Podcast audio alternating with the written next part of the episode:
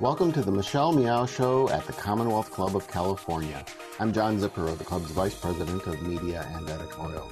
Now, we hope you are staying safe and are well wherever you are. We have produced more than 550 online programs since the beginning of the pandemic and will continue to live stream programs to the world. But we're excited that we have begun announcing our first in person programs in more than a year, including on July 1st, when Michelle and I will be back with our first in person program featuring TikTok star Nick Cho, whose millions of followers know him as Your Korean Dad. So head over to commonwealthclub.org and find all of our upcoming programs plus podcasts and video of past events. Those of you who are joining us for the first time, the Commonwealth Club is a nonpartisan, nonprofit organization dedicated to the civil discussion of important issues of the day. Any views expressed are those of the speakers. And if you're watching us live on YouTube, use the chat box to submit questions for our special guests today. And now it's my pleasure to hand this off to Michelle Meow. She's the producer and host of The Michelle Meow Show and a member of the Commonwealth Club's Board of Governors. Good to see you again, Michelle. It's great to see you, John. I mean, still through the screen, but I'm here at the Commonwealth Club, and this is just incredibly exciting. So I can't wait to see you and everyone else back here in person. If you're joining for the first time, the Michelle Meow Show is your A through Z, covering the LGBT, LMNOP, and everyone in between. Today we have an exciting program for you. The Family Acceptance Project at San Francisco State has released eight, a series of eight Asian language posters that contain information on how to prevent suicide, but also promote the well being of AAPI LGBTQ youths and children. And so, here to speak with us about the importance of this work are educators, advocates, and parents. We have with us today Marsha Aizumi, who is co founder and former president of PFLAG San Gabriel Valley Asian Pacific Islander, and also the co author of Two Spirits, One Heart. We have Clara Lee, who's the founder of API Rainbow Parents of PFLAG New York City chapter, and also co founder of Korean American Rainbow Parents. And Dr. Caitlin Ryan, who's a clinical social worker, an educator, researcher, and the director of Family Acceptance Project at San Francisco State University. We're so excited for everyone to be here. First, we'll start with Dr. Caitlin Ryan. Dr. Ryan, let's talk about the Family Acceptance Project and the work that you do, as well as, you know, of course, this exciting new project, the eh, series of eight Asian language posters, and how that'll impact our community. Dr. Ryan. Thanks, Michelle. It's great to be with you and with your audience today. This is such an important topic. I wanted to lay out the past to show us a way into the future. I've worked in LGBTQ health and mental health since the 1970s. The seeds for these Healthy Futures posters that are behind me in English were planted 40 years ago. I was sent to Atlanta at the beginning of the AIDS epidemic by my graduate training program to do clinical training. And at that time, I helped start the first AIDS organization in the South. I worked with very racially diverse gay and bisexual men and their families during a really devastating time. There was no treatment then. People with AIDS died very quickly. Many of their parents came from small cities and towns to meet their, their dying gay or bisexual adult child. I met them at their bedside Many of them learned for the first time that their son was gay or bisexual and was dying of AIDS. The perception at that time was that all parents rejected their their children, their gay children, and weren't capable of learning to support them. But I saw a very different window. I saw a wide range of reactions. I saw people at a devastating time when very few of them ever expected that they'd be in a situation like that. And parents who would have done anything to change the future, but they couldn't.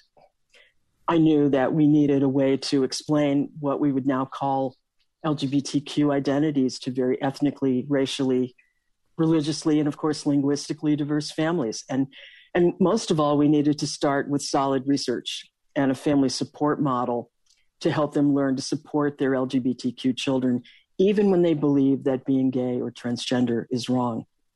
So, more than 20 years ago, uh, after I'd worked in AIDS for a very long time, I moved to California to start a research institute at San Francisco State University. That's when I started the Family Acceptance Project with Rafael Diaz. to do the very first research on LGBTQ young people and families, to develop the first family support model to help those diverse families learn to support LGBTQ young people to reduce risk and promote well being, and to do this work in the context of their cultures and faith traditions.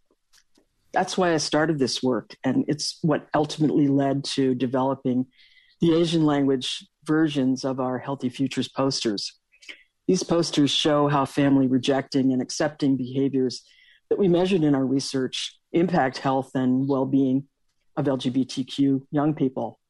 Our research showed for the first time that families matter, and most of all, it showed that families who are struggling can learn to support their LGBTQ children when guidance is provided in ways that are culturally relevant for them, ways that we'll talk about in this program today, like our evidence based Asian language posters that are available online to download free.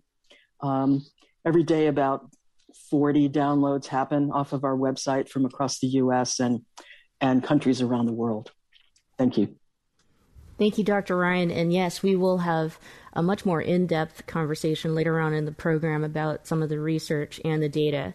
Uh, but let's welcome our parents to the conversation, Marsha and Clara. Uh, we're also equally excited to speak with you, and you both have been sharing your stories all over the country and helping many parents out there. But um, we do this here traditionally on the program, actually. So it, it is, I think, the first time that I'm doing it differently. We always do a coming out story. We share a coming out story here on the program, and it's asked of LGBTQ folks who come to the show but today I get to ask the parents of LGBTQ people to come out. Uh, so, Marsha, why don't we start with you in sharing your coming out story? Sure. Uh, thank you so much for having us here uh, today.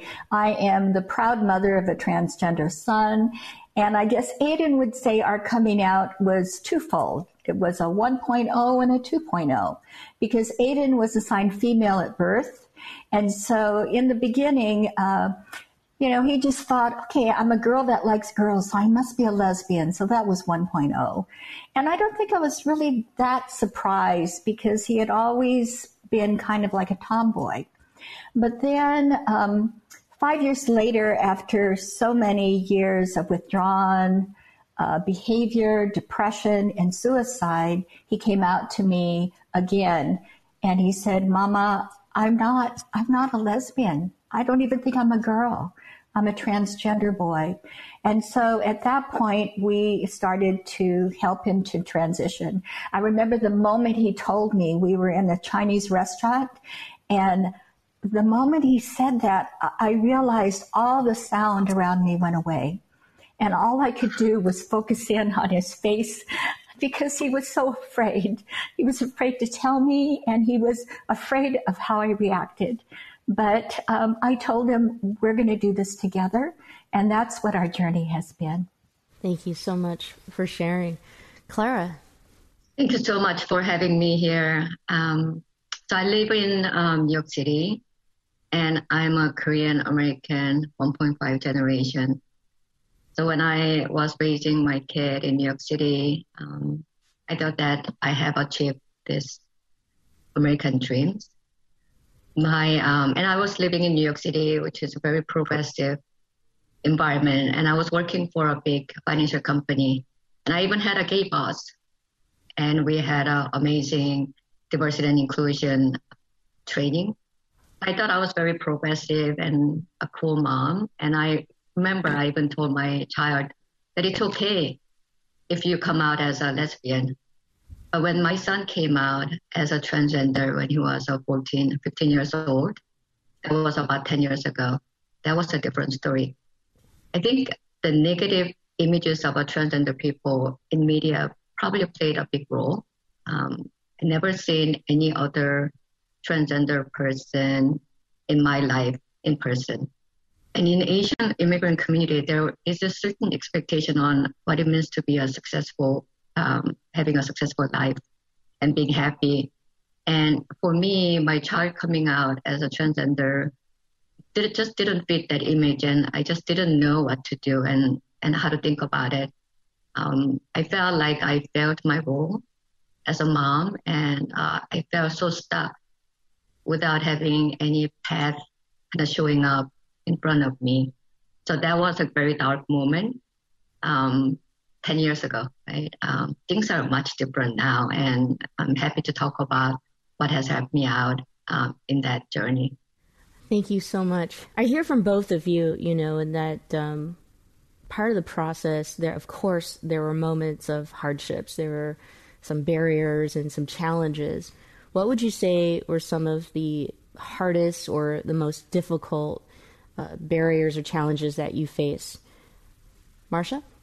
Um, sure. I think uh, some of my most difficult barriers uh, were just the feeling of shame that I had as a mother. Uh, like I, I, said, Aiden's adopted from Japan. And when he was placed in my arms, the, the only thought that I have was I was going to be the best mother ever for that child. And um, when he came out, I felt like um, I had let him down. And I think the other hard part was just all the fear. You know, what kind of life is my child going to have? Uh, is he going to find somebody that will love him? Is he going to be able to go out in the world and be his authentic self at work? Um, and so those are really difficult moments uh, for me as a mother.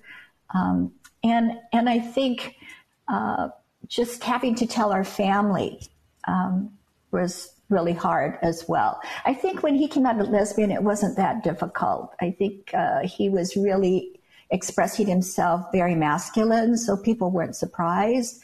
Um, but yet, when you're ch- actually changing your gender, then it becomes more difficult. Um, and and my family, I'm very lucky, was very accepting.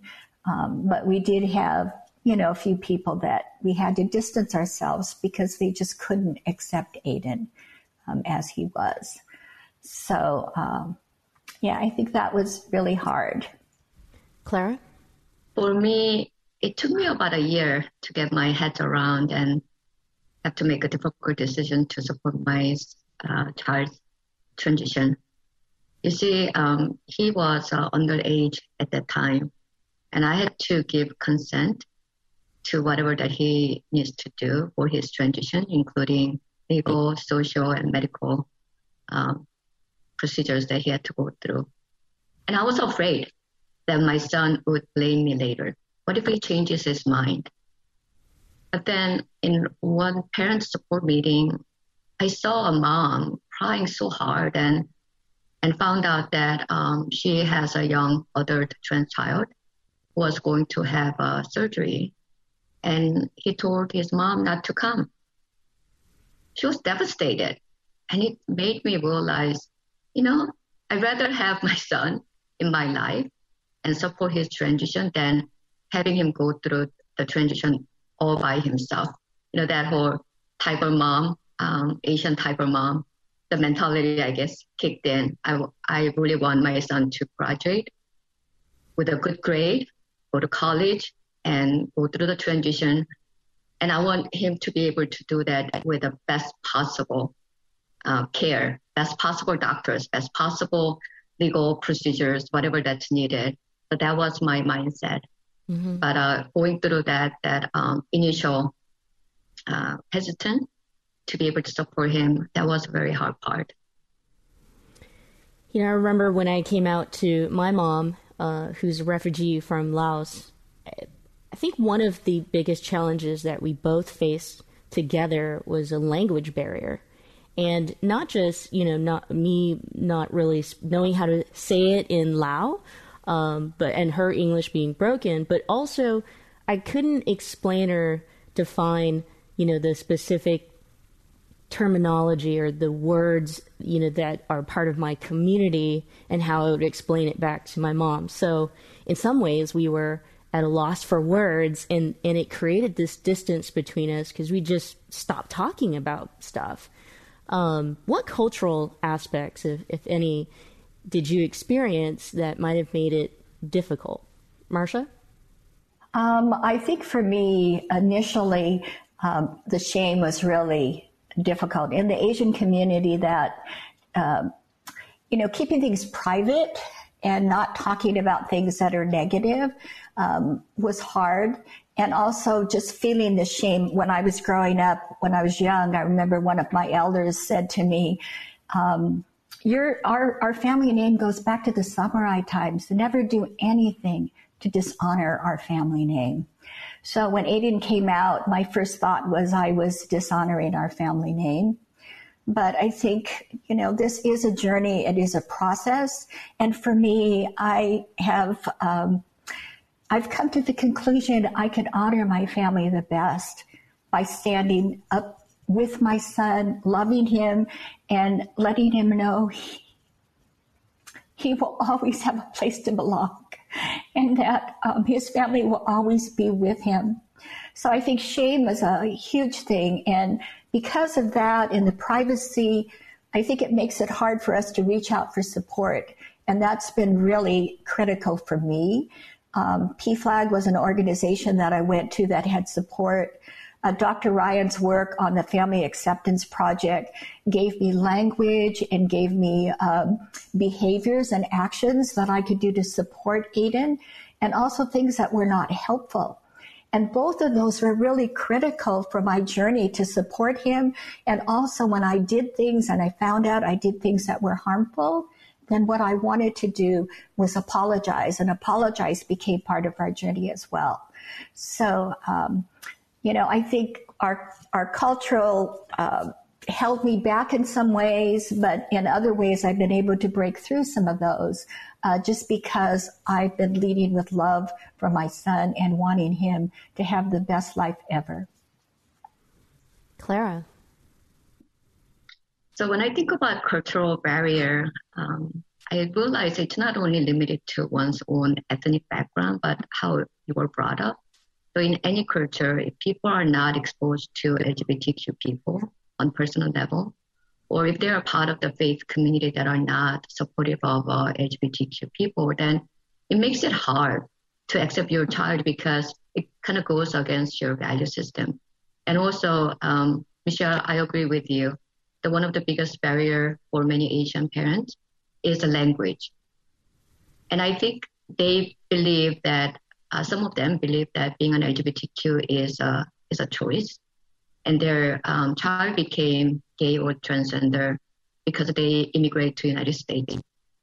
Even parents who are proficient in English, you know, seeing and hearing about LGBTQ topics in their own language makes a huge difference. And another thing that I also wanted to point out is that being able to see other parents like you. So I remember the first time that I met other Asian parents for the first time, right? Uh, I've been going to PFLAG uh, meetings, just like Marsha did, but I never seen any Asian parents, and I thought I was the only one bad parent who couldn't accept their own child, bad Asian parent. Yes. And then and then I met Marsha, and and it was such a profound moment and a turning point for me. There's this woman was doing a um, tour of her book and who went through the same process as I, I am currently going through, who looks like me. And, and Marsha became my uh, friend, my mentor, and she's the one who taught me whatever that she learned through um, uh, Caitlin's work. She was the one who taught me how to be the better mom and how to be able to uh, support my kid in a positive ways. Mm, yes, and and also Pride celebrations. I mean, it's Pride Month. Happy Pride, everyone! Mm-hmm. Uh, but I think when my mom started seeing many other LGBTQ people, but you're right, LGBTQ parents. You know, then it just kind of flipped for her, where she's like, "I am an LGBTQ parent too," and mm-hmm. you know, here he, he, and all of a sudden she wanted to show me off. It was kind of great. I mean, it was amazing. Yeah. Um, but to that end, I mean, you obviously have learned a lot and you're out there and you're supporting other parents.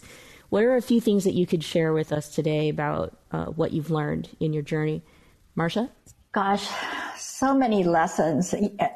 I think I was living in kind of this rose colored bubble. Um, and then my husband, my son came out and all of a sudden it thrust me in just this different world. And I think with that world came so many, many learnings. One of the things that uh, I think I've learned is I can be brave and scared at the same time. And um, this comes from Brene Brown, um, uh, for those of you who know uh, Dr. Brown's work. And I think for me, I didn't have a guidebook, I didn't have a manual. And so I just had to listen to my heart and just be brave, even though I was scared. Um, so m- much of this journey, as Claire is talking about, I mean, we've been on this journey together, and I think that we have, um, you know, we have both depended on each other too, uh, and uh, Dr. Ryan's work depended on resources that were really important. So for me, I think uh, just giving myself permission to be scared but still do it. But in the end, the most important thing I think for me was to uh, really lead from my heart. Listen, you know, is this making Aiden's life better? Is he feeling good about what I'm doing as well? And then also just falling in love with the LGBTQ community and meeting all these amazing parents and knowing that I'm not alone as well. Clara. So for me, I had to learn that the value system that I thought was absolute truth can be changed. That the way that I was brought up, the way that I was taught, those are the things that I realized that I can I can unlearn. Um, there was a lot of unlearning that I had to go through, but now I feel like I have a better awareness of myself and how I relate to others and and the people around me and a lot of things in this life. You know, my son and other API LGBTQ community really helped me with that process. I'm so grateful for that. Um, you know, as the oldest of the family, I was brought up to take care of others and the family comes first, right? But I realized that I can actually apply that to the broader API LGBTQ community and the parents um, who struggle to um, struggle to accept their kids. I mean, in some ways, like expand this definition of the family and create a, this big family where where we can support each other.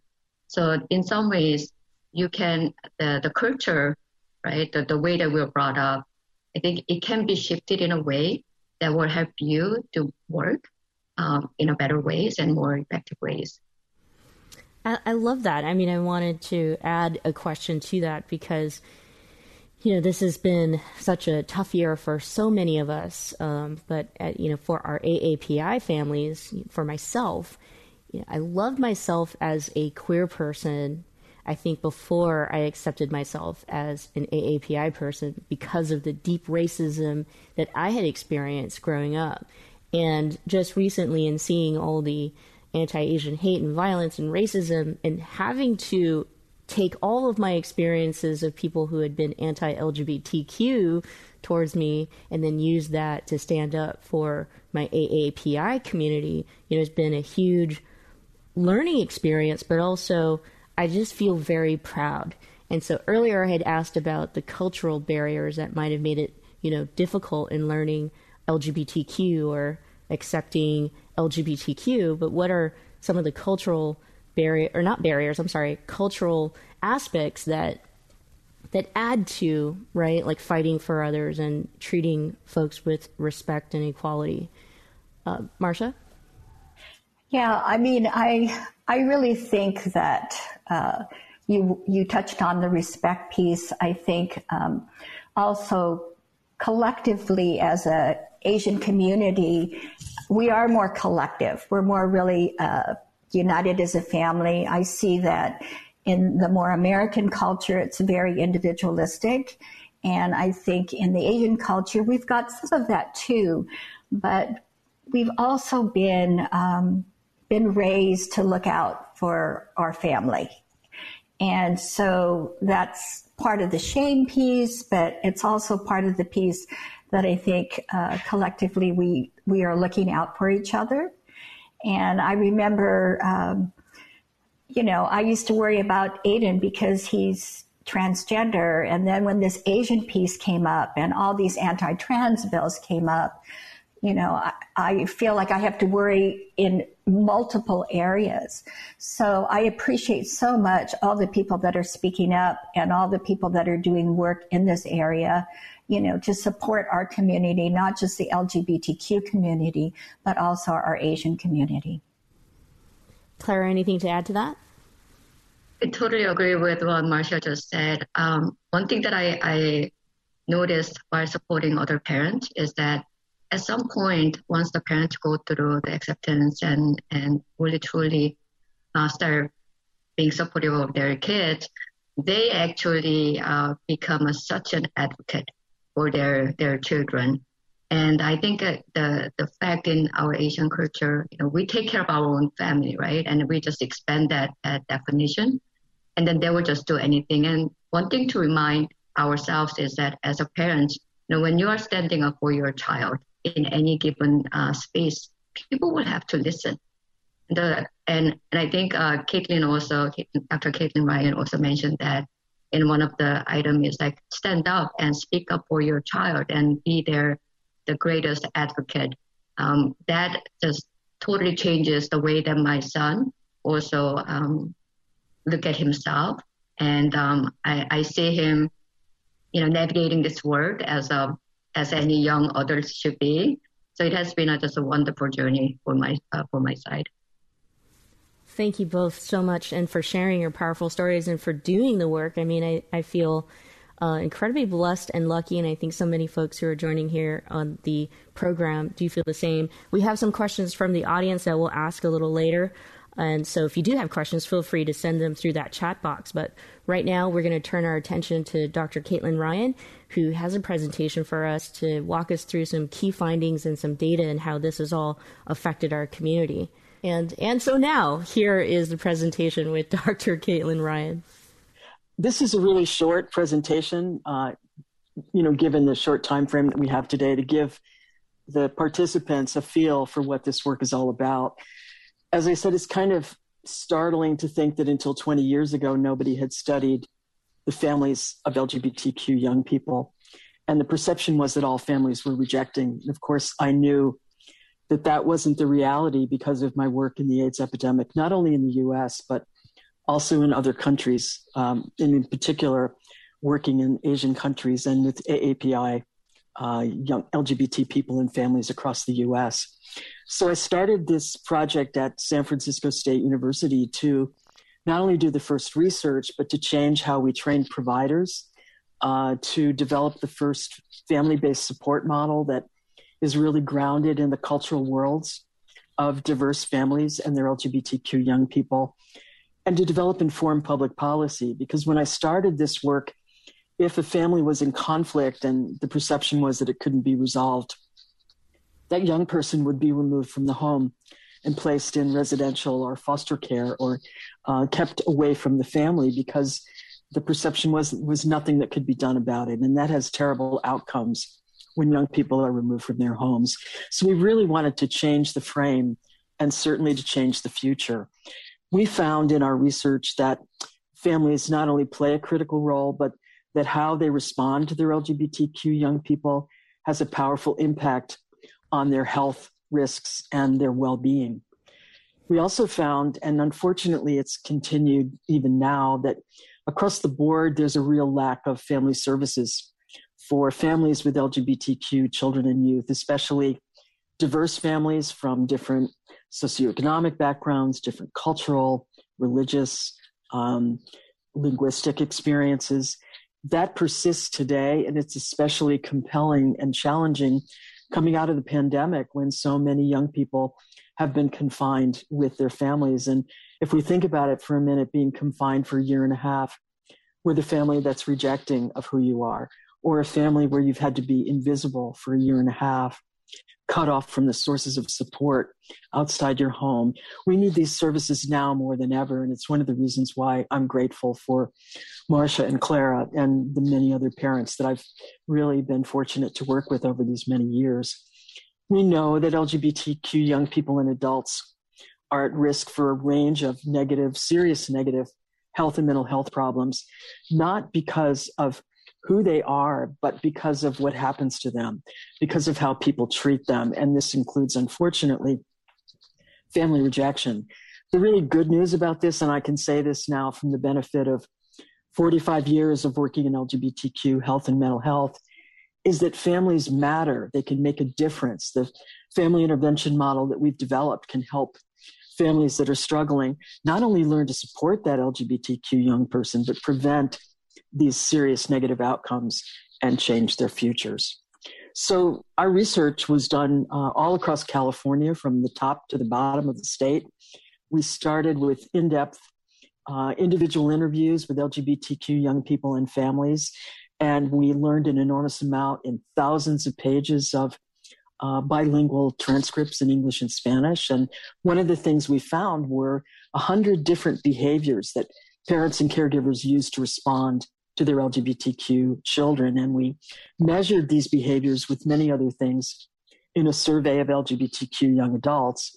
And then we spent two years doing briefing sessions with LGBTQ young people and families from very different backgrounds in five different languages, having those families and young people teach us what did they need to be able to help change behavior? What would help people from their cultural worlds, in their backgrounds? What kinds of resources, materials, what should they look like? How should we prepare them? And then we spent another two years developing a family support model that we've been implementing in different kinds of settings around the US. So what we did was we looked at those range of uh, adolescent experiences, including how their families responded to them, how they engaged in those accepting and rejecting behaviors, including religious-based rejection as well as cultural rejection. And then we measured all of that in this young adult survey and learned an enormous amount. These are some of the common rejecting behaviors. I've worked in many different countries outside the US and with all different kinds of cultures. And I found that the behaviors that we've identified and measured show up across cultural worlds. They're readily understood. And one of the tragedies is that parents who engage in these rejecting behaviors are really motivated by trying to help their children, by helping them fit in, have a good life, be accepted by others. We also, and we found, for example, that as these behaviors increased. So, in other words, when there was a lot of them, there was a high level of rejection during adolescence. We saw high levels of risk as a young adult for high levels of clinical depression or illegal drug use or risk for uh, HIV infection and high levels of suicide attempts, with lots of those rejecting behaviors during adolescence, a more than five times, more than eight times rather likelihood of attempting suicide as a young adult and cut, th- cut by three quarters with moderate levels. We found that as these behaviors went up, so too did the level of risk. And of course, as they went down, so too did the level of risk. Uh, one of the things that I think is especially challenging is that these rejecting behaviors are normalized across cultures and they're reinforced and transmitted by culture and religious beliefs parents and caregivers learn how to parent intergenerationally. So these behaviors are transmitted as a way of dealing with something that, as Marsha was pointing out, was shameful or distressing or would um, reflect negatively on the family. And one of the things that's really challenging for our young people is that they expect these behaviors, so they don't even see them really as something that's harmful, but often see them as the cost of staying connected with their families. These are some of the more than 50 accepting family behaviors that we identified and measured. Among the most important, of course, supporting your child's gender expression. And other ways that you can support that LGBTQ child, even with your strugg- when you're struggling, such as requiring that your other family members treat that LGBTQ young person with respect because they're a member of the family. So as those supportive behaviors and affirming behaviors go up, so too does the, the overall level of well-being, better family relationships, higher self-esteem, lower levels of substance abuse, suicidality, depression, better overall health. So we've turned this research into lots of different kinds of tools and resources. Uh, family education booklets on our website in three languages, including Chinese, and uh, the beginning of a faith based series that are actually best practice resources for suicide prevention that anyone can download for free. And Uh, at least 20 of these, 25 of them are downloaded from all over the world every day. We've now disseminated about 600,000 copies in 70 countries. A video series that shows how diverse families learn to support uh, their LGBTQ young people, showing who they are, showing their cultural worlds. Our Healthy Futures posters, there are three different versions with a guidance that tells people what they are, how we develop them, gives ways to use them in English and Spanish and eight different languages in four sizes. And you can download them right now from our website. Actually, these are all the different languages that we currently have, and I hope to do more of them because the heart language, the first language, the language that we learn to live with and live in, it's so important to communicate these concepts in that emotional language. It makes it so much easier for families to really understand and talk about these issues. So language is really important. So the series is um, these posters. I'm really hoping that uh, governments, cities, towns, congregations, schools, clinics, libraries, all of our public settings use these posters, that they download them, print them, um, make them available to teach everyone about these behaviors because everybody needs to know about them. Uh, these are some of the multilingual resources that we have for families from the Family Acceptance Project. One of the things we're working on now is a communications campaign coming in August with a central webpage where families and LGBTQ young people will be able to download information that will help them connect with resources to increase well-being, reduce risk, and promote mental health. Uh, these are some of the AAPI resources from uh, Marsha's group and Clara's group. Marsha and Clara actually helped us develop and coordinate the translation and rendering of the Asian language versions, and these other groups did as well.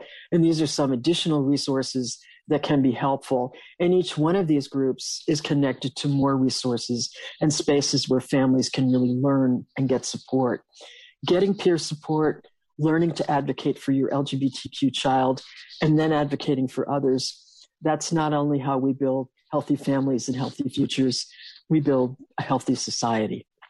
Thank you. Thank you so much, Dr. Ryan. Let's welcome back Marsha and Clara. We do have a few questions from our audience. And so um, I think we'll open it up to all of you if you feel passionate about answering the questions, because I think they apply to all of you. The first question is What are some of the cultural differences between different ethnic backgrounds within the AAPI community that should be taken into consideration? Maybe I can go first. Sure. So I think this is a really beautiful, um, wonderful question because although we talk about API, you know, there are like multiple languages, multiple different cultures, and multiple histories, right? And one of the things that I think it's really important for people to be aware is that the way that the parents um, be, behave or respond to certain things are based on their own past experience and past trauma. So, for example, I think Marsha can mention about the internment experience. Um, in Korea, we have a Korean War. Uh, some of our parents went through the Korean War, and uh, the way that they think, and then the very uh, turmoil, um, the political uh, space back before they moved to um, U.S. And in Vietnam, um, there was um, this whole refugee uh, type of a history, right? So for I think uh, those are the cultural aspect that people should be aware um, when they're doing the work with any of the API community. And just to add on to what Clara said, I think um, there are a number of different organizations. And first, when we started with uh, PFLAG Asian Pacific Islander, we thought that we would be reaching out to all these Asian communities. But what we found is, um, you know, the the Hindu, commu- Hindu community, Desi Rainbow, Satrang, they have their own organizations, the Vietnamese, and so what we've uh, what we've done is rather than try to bring all of them into our PFLAG, um, we have partnered with these others that are much more culturally aware of their uh, communities. So like the Vietnamese community, the Japanese community. So I think all of them have their unique uh, aspects, and language, of course, is one that makes it really difficult because there's so many Asian languages. Dr. Ryan, anything to add? Um, I think the Anglo LGBT community has been pretty homogenized. And um, as a result, you know, the, the enormous diversity of um, Asian cultures, it's, it's been never been really reflected. And AAPI, LGBT people in the US have been relatively invisible. I think the complexity may be overwhelming to that homogenized queer world. And yet, in my work with families in other countries and across the US, they are dealing with their lived experience. Uh, seeing something of someone else's culture is not only not helpful, oftentimes it can be horrifying. And one of the things that I think many families have expressed is a feeling that their child is being pulled away from them, from their family, from their cultural world. And so the need really, the profound need to address the support and the well-being of your child in the context of your cultural world is one of the most important things that families can do and i think as we begin to think about increasing the range of uh, services in particular mental health services for lgbtq people this is something that is imperative and for me always being able to uh, have the resources to do different languages is so important. And with this project, um, Clara and Marsha and 40 other AAPI uh, translators, reviewers, designers helped us create these posters because when we started them, we didn't have the resources. But the need is there, the need is profound, and being able to understand the specific experiences is really what helps families start to grow and change. So it's essential. We have another audience question. What would you tell AAPI parents who want to support their queer and trans children but are struggling with their emotional journey?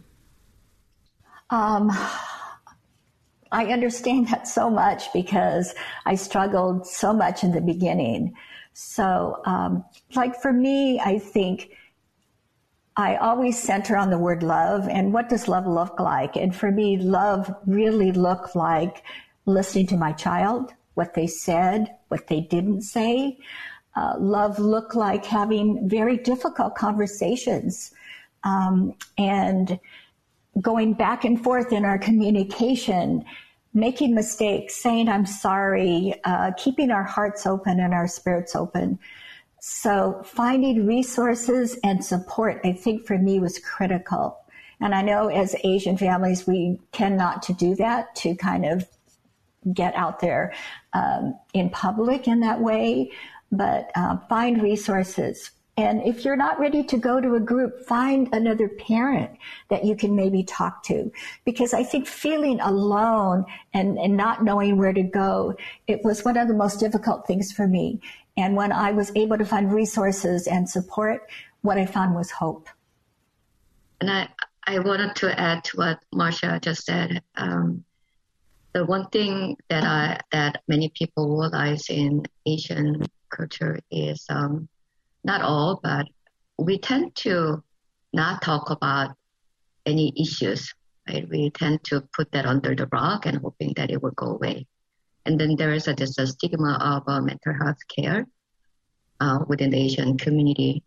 So to I, for anyone, any parent who are struggling with their mental, you know, emotional journey, I think they, I want them to realize that it is okay. It is a part of the normal process, and um, the having this um, being okay with uncom- uncomfortable feeling, and being okay with all the different feelings sometimes we don't even know what they, how to describe our feelings because um, you know, we were never taught to be able to express ourselves fully.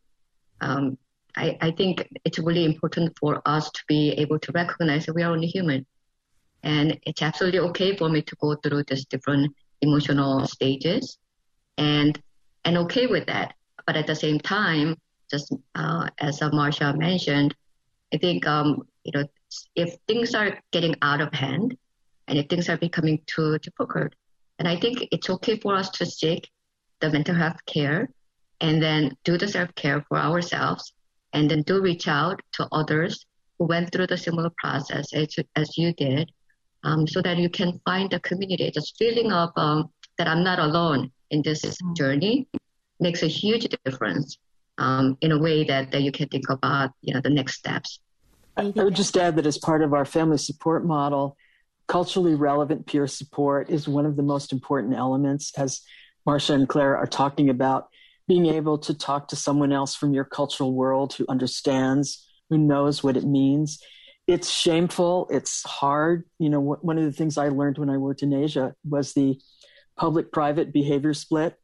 And, you know, so many of the elements of having an LGBTQ child require you to be public in cultural worlds where there often aren't precedents for expressing these shameful and distressing feelings.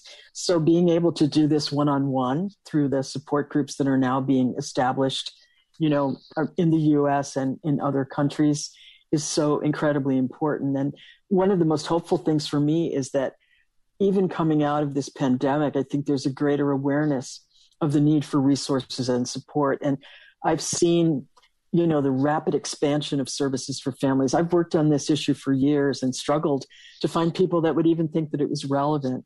And now I think more recently there's a perception that it is relevant and we need to address people, you know, in the context of their lived worlds, what their worlds are, what their language is, what kinds of resources they need. And I, I didn't really see respect for that in the past as I see it now. Hmm. We have another question, and I think a lot of us are thinking this. Uh, Marsha, you had brought this up, you know, talking about shame. And so if we could stay on the topic of shame, an audience question uh, we have is what about AAPI parents who are struggling with what they feel is the shame from their culture of origin? I think for me, because that was probably one of my strongest uh, feelings when uh, Aiden came out um, looking at the research that has been done with the Family Acceptance Project really pushed me over or pushed me through some of that. When I saw that uh, if I lived in the shame and I didn't use uh, supportive language, behavior, that it would increase Aiden's chance of uh, turning to risky behavior like drugs and alcohol. It would make him make him lose hope. I mean, even in spite of how we tried to support Aiden, he still was suicidal. And so, but I felt like because we did more than we thought because of our education, that he didn't lose hope. And so I think hope is so important. Um, so I would say look at some of this research, look at Dr. Ryan's research.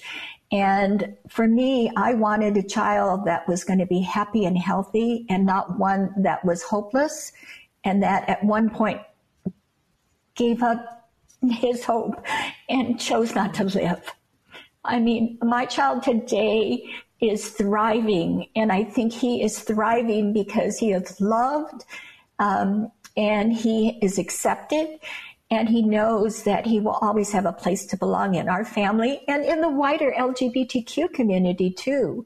So um, I know it's hard in the beginning with the shame, but it but you can move through it, and um, I think I'm an example of, of being able to do that. Uh, just to add to what Marsha said, um, the kind of a feeling that the parents usually go through in the very beginning. Um, what I did was I was asking myself, like, why am I feeling this way? What's the underlying value that just interfere uh, with the fact that my son is not um, came out as a transgender? And then at one point I realized that um, being different doesn't make somebody wrong. I think the reason that we are feeling a bit of a shame or a bit of a, um, anger or whatever the feeling that we were going through, I think it all stems from the the worry that this outside world, the things are the the life that our kid is going to go through, it's not a typical life that that you know we were told to strive for. And once I started questioning that, um, and and questioning the my existing value system and try to unlearn and try to look at it in a different perspective, the my the feeling of a shame and guilt, those kind of went away because I realized, oh, I can look at things in in a different perspective, and this world is so still so not safe for my child and for other LGBTQ community. And if I'm not, if I cannot support my kid, then who will, right? You know, so as a parent, like I had this very strong sense of like, I, I cannot help, but I, I do need to support my kid. I do need to support the community because otherwise they will, they're being subject to discrimination and being marginalized. I just couldn't bear to see that. One of the things that we do is we align our um, approach with families with their underlying values and their cultural values and religious values. Uh, and of course, as, as Marsha pointed out, being able to see that with the increase or even the presence of these family rejecting behaviors, the likelihood of health problems, you know, serious health problems, including the risk of suicide, is much greater. And that's shocking for families that we've worked with that thought that trying to change your child or trying to make sure they fit in with others or not letting them look a certain way that that will help their child. They're shocked to find out that it's harmful. One of the things that i um, recommend and it's actually one of the accepting affirming behaviors that we identified and measured in our research is finding a positive role model from your cultural world to give your child a sense of the future and also to show your extended family maybe your even family uh, in the country that you might have immigrated from. This is a really important person in our culture. And now that we have so many celebrities and um, politicians and doctors and you know clergy and all kinds of people coming out in different cultural worlds who are LGBTQ, this gives parents a place to turn to, not only for a role model for their child, but to help increase a sense of affirmation and that this is okay, that my child will be okay. And it's culturally appropriate because those people are from our background as well. So that's a, a more recent change. I think that is very helpful for families, especially when they're starting with this is the worst thing that could happen. Thank you so much for that. All of your answers are incredible. I, I mean, Ellen's not uh, Lao or Lao American, but my mom calls me her Ellen. So she goes out there in the community. She says, My daughter is the Asian Ellen. I'm not that funny. But I do want to add, you know, on the shame thing as a queer child, I was so ashamed. I let my mom down. You know, I did not marry a man, didn't marry a doctor, didn't become a doctor, cut all my hair off. But I'll tell you, the day that I decided to rise above the shame and be happy for myself, my mom changed as well. And so all of that shame and guilt all of a sudden went away. We have time for one last question. Um, this is from an, an audience member as well. And do each of the speakers have one or two suggestions of how LGBTQ adults can support families of LGBTQ youth are there actions we can take to work in solidarity with these members of our community? So, share a, a point or two. We'll begin with Marsha. Oh, boy, let's see. Um,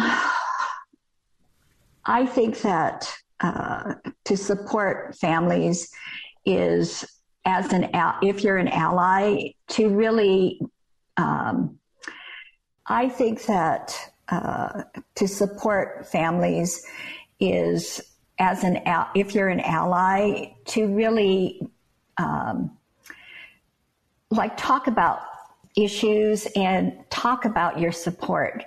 Um, I think at work, if you're part of any diversity, equity, or inclusion committee, to really use your voice to to say the LGBTQ uh, community does matter, because I think you know, our children go to work, their parents go to work, they see um, this kind of support from our allies. And I think it, it's so critical. I mean, we could speak as parents and LGBTQ individuals, but if we have these allies that are helping to push issues and support forward, I think that's amazing. Clara? Yeah, inclusive uh, behavior is so important So oftentimes, um, if you are an API, you go to big um, family function. Uh, instead of asking your nephew, "Hey, do you have a girlfriend? When are you getting married?" Let's use a um, gender-neutral uh, pronoun, right, or the words. So, and then um, you know, just make yourself visible as an ally. I think that's really important. Talk about the LGBTQ topics, normalize the conversation within your family, your community, your church, and the workplace. Um, another thing that I also wanted to recommend is um, reach out to the nonprofits in your area that support the LGBTQ youth. Um, you can be their mentor. You can support organizations. Um, and uh, you can also um, be, you know, take the lead uh, to the volunteer work. I think there are many things that we can do, but you know, start from your own family, start from your own workplace. I think that will make a huge difference. I would suggest that um, people visit our webpage, learn about these materials, uh, ask all of the settings that you're involved with schools, clinics, libraries, congregations, workplaces, um, the employee resource groups in the workplace, the diversity uh, in- involvement that's really expanding and growing. Um, health, mental health settings, social services. Not only should these posters be in all kinds of settings where children, youth, and families are served, they should be in all public settings. Imagine a child being um, in a hallway in a school and seeing a poster like this and realizing those things are happening to me and never really understanding that those family rejecting behaviors are really harmful and that they don't have to happen. Because if you see side by side accepting and rejecting behaviors, all of a sudden you learn that, you know, having your family tell you they're ashamed of you or excluding you from family events and activities, family reunion, not letting you have an LGBTQ friend or participate in LGBT support activities, that those are really harmful and they're hurtful. And there are other ways that they can help you. We need to teach everyone the language of acceptance and rejection everybody needs to know about this. This information should be everywhere. And I hope that just as we see information about adverse childhood experiences now in lots of different settings, we need to understand about LGBT related family rejecting and accepting behaviors, that these are part of our daily lives because parents are not only our first educators, they're our first sources of support.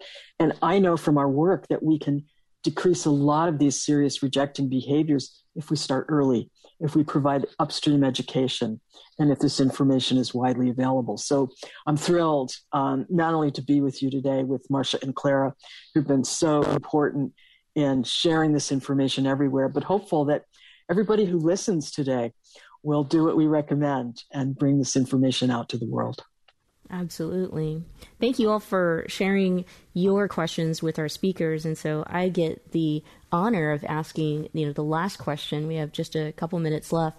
Um, but that's how uh, the question is: How do you celebrate LGBTQ inclusive holidays such as Pride or you know Trans Day of Vis- Visibility or National Coming Out Day? Um, how do you celebrate? How do you show up for community? Marsha. Um, marching, I think, in, in parades are, are really great. I think with our um, with our organizations like PFLAG and OCIDE that I'm uh, a part of, we try to lift it up in social media or at the meetings. You know, we try to lift that up at our meetings. So um, I think just visibility is so important. I know Clara's talked about visibility, and I think those are some of the ways that we've been visible. Clara? Because of the pandemic, um, I work in a, a large investment uh, bank at, uh, at work, and uh, this uh, back, my background has been on for all my Zoom call in the workplace since last June. So uh, making sure that you know, when you are in a working place, uh, making sure that people are aware and normalize the conversation um, during you know throughout the year but especially during the Pride um, month or the coming out month, because um, I'm also on the BRG leadership team in my company. We try to create um, create an event to make sure that that we get a chance to talk about certain topics and, um, you know, saying happy pride uh, to everyone and just talking about things. Um, I think that makes a big difference. I feel like because I do this work 365 days a year, every day is a Pride Day, but during Pride Month, um, I have an opportunity to do more um, activities and involvement and um, have some private time with friends to really celebrate and, and look and reflect on the changes that have happened in our world. I think it's so important to see where we've come from to help us understand where we're going. And even though we're coming out of a really challenging year and a half, I think the future is bright for our LGBT uh, young people and their families. Absolutely. You know, after this year, I expect every single one of you at the front of the parade, at any parade um, around the world, but you know, maybe on a Harley Davidson or a scooter. maybe you'll you'll uh, be honored guests of Dykes on Bikes one one year, if you will. Um, you know, it took me a while actually to to say out loud to my mom or to my family, like, please celebrate Pride. Please take me out. Please say Happy Pride. And so I agree with all of you. I'm going to bring uh, John Zipperer back to help me say goodbye. It's a tradition here on the program as he promotes also other programs we have coming up during the Pride Month. I want to thank our audience for all your questions and for being here with us today. And so take all this information um, that you've learned today and do something with it. And of course, thank you to our speakers Thank you for sharing your stories and, and your expertise. And hi, John. Perfect timing. well, hello, everybody. Uh, thank you to our special guests today for their uh, conversation. And uh, for those of you who are following us on YouTube, in the chat, we've included some links to some resources that may interest you for further information. Um, thanks again for everybody who have been watching us and listening to us online. You can find more of our programming both online online and in person, and in person only. Find it all at commonwealthclub.org. And especially here in Pride Month, check out commonwealthclub.org slash MMS for future Michelle Meow Show programs. Take care. Have a good week.